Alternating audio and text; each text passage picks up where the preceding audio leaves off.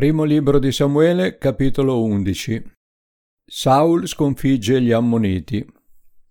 Nas, l'Ammonita, salì e si accampò contro Jabes di Galad. Tutti quelli di Jabes dissero a Nas, fai alleanza con noi e noi ti serviremo. Nas, l'Ammonita, rispose loro, io farò alleanza con voi a questa condizione, che io vi chiavi a tutti l'occhio destro per far disonore a tutto Israele. Gli anziani di Abes gli dissero Concedici sette giorni di tregua perché inviamo dei messaggeri per tutto il territorio di Israele. Se nessuno verrà in nostro aiuto, ci arrenderemo a te. I messaggeri giunsero dunque a Gibea di Saul, riferirono queste parole in presenza del popolo, e tutto il popolo alzò la voce e pianse, ed ecco Saul tornava dai campi dietro ai buoi e disse Che cos'ha il popolo? Perché piange? Allora gli riferirono le parole di quelle di Yaves. Lo spirito di Dio investì Saul quando udì queste parole ed egli si infiammò d'ira. Prese un paio di buoi, li tagliò a pezzi, li mandò per mano dei messaggeri in tutto il territorio di Israele e disse Così saranno trattati i buoi di chi non seguirà Saul e Samuele. Il terrore del Signore si impadronì del popolo e partirono come se fossero stati un uomo solo. Saul li passò in rassegna a Bezek.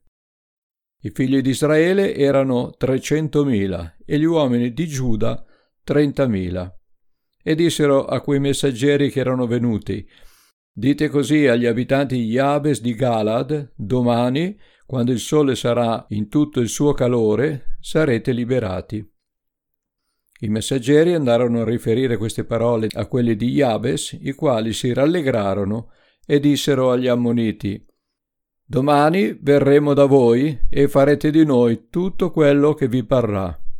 Il giorno seguente Saul divise il popolo in tre squadre che penetrarono nell'accampamento degli ammoniti prima dell'alba e li batterono fino alle ore calde del giorno. Quelli che scamparono furono dispersi in maniera che non ne rimasero due insieme. Il popolo disse a Samuele, Chi è che diceva Saul regnerà forse su di noi? Dateci quegli uomini e li faremo morire. Ma Saul rispose, Nessuno sarà messo a morte in questo giorno, perché oggi il Signore ha liberato Israele. Samuele disse al popolo, Venite, andiamo a Gilgal, Là riconfermiamo l'autorità regale. Tutto il popolo andò a Gilgal e là fecero Saul re davanti al Signore e offrirono davanti al Signore sacrifici di riconoscenza. Saul e tutti gli uomini di Israele fecero gran festa in quel luogo.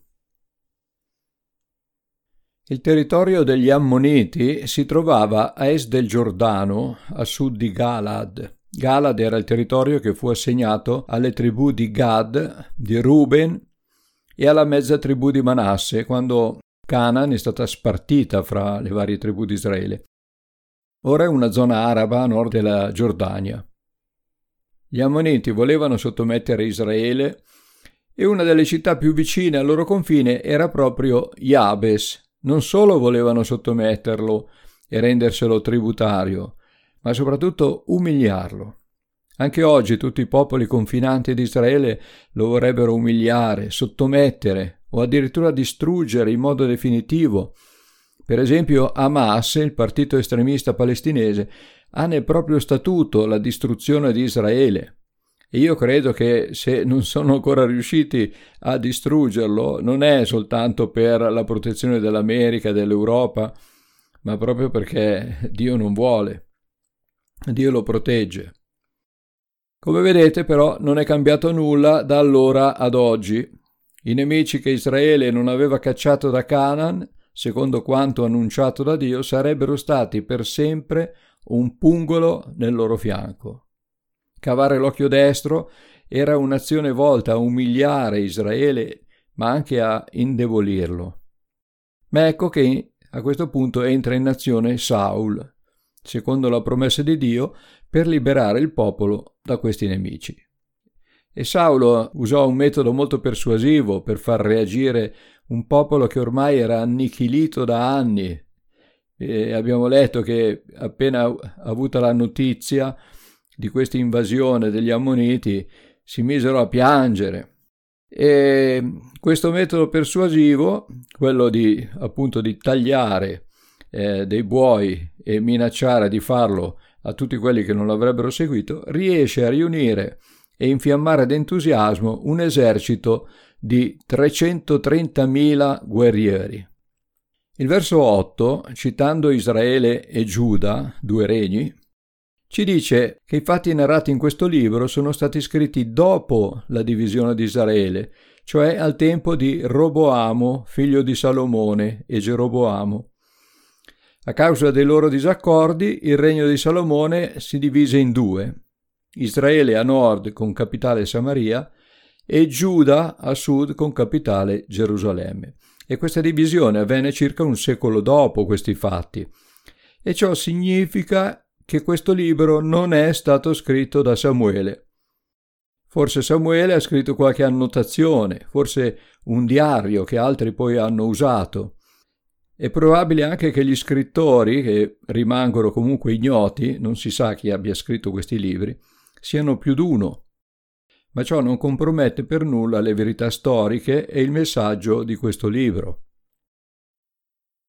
Saul era già stato eletto re di Israele, ma non aveva avuto ancora un'occasione per dimostrare il suo valore faceva l'agricoltore ed ebbe la notizia delle provocazioni ammonite proprio tornando dai campi che stava arando o che aveva arato. Camminava dietro i suoi buoi e l'occasione pro- capitò proprio con questa minaccia. Qualche nota sugli ammoniti. Eh sì, perché noi tante volte sentiamo, leggiamo di questi popoli, ma non sappiamo chi siano. E quindi mi, Adesso vi spiego di chi sono questi ammoniti. Allora, questo popolo ha origine da Ammon, uno dei figli di Lot, nipote di Abramo, nato per incesto con una delle sue due figlie. Siccome non avevano discendenti queste figlie di Lot, eh, per averne a tutti i costi, fecero ubriacare suo padre e poi, mentre questo era ubriaco, andarono a letto con lui. Ecco. Prima una, poi l'altra. Potete leggere questa storia in Genesi, capitolo 19. L'altro figlio fu Moab, anche questo nato per incesto con l'altra figlia, ed entrambi sono sempre stati nemici di Israele. Moabiti e Ammoniti sono arabi di origine semitica, quindi se vogliamo erano cugini di Israele. Noi quando parliamo di antisemitismo pensiamo soltanto a Israele, ma i, i popoli semiti sono diversi, sono tutti quelli originati da Sem. Bene, allora Saul muove guerra agli Ammoniti e infligge loro una tale disfatta che, dice il verso 11, gli scampati che si dispersero fuggirono singolarmente, alla spicciolata, uno per uno, non ce n'erano due insieme. E a seguito di questa vittoria schiacciata, Saul fu acclamato re da tutto il popolo. In questa occasione Saul si mostrò benevolo verso quegli uomini malvagi, l'abbiamo visto la volta scorsa, che avevano dubitato di lui e l'avevano offeso dicendo come potrebbe salvarci costui? C'erano alcuni del, del suo esercito che li volevano giustiziare, ma la gioia della vittoria era tale che Saul non la volle macchiare con il sangue di nessuno del suo popolo. Al ritorno dalla battaglia, Samuele radunò tutto il popolo a Gilgal, organizzò una grande festa con sacrifici di ringraziamento, tutti si misero a mangiare, bere e festeggiare, e poi nominò ufficialmente Saul come primo re e dando ufficialmente inizio a questo periodo storico della monarchia. Ecco, per oggi ci fermiamo qui. Non vi ho dato i saluti all'inizio, ve li do adesso. Il Signore vi benedica, pace a tutti.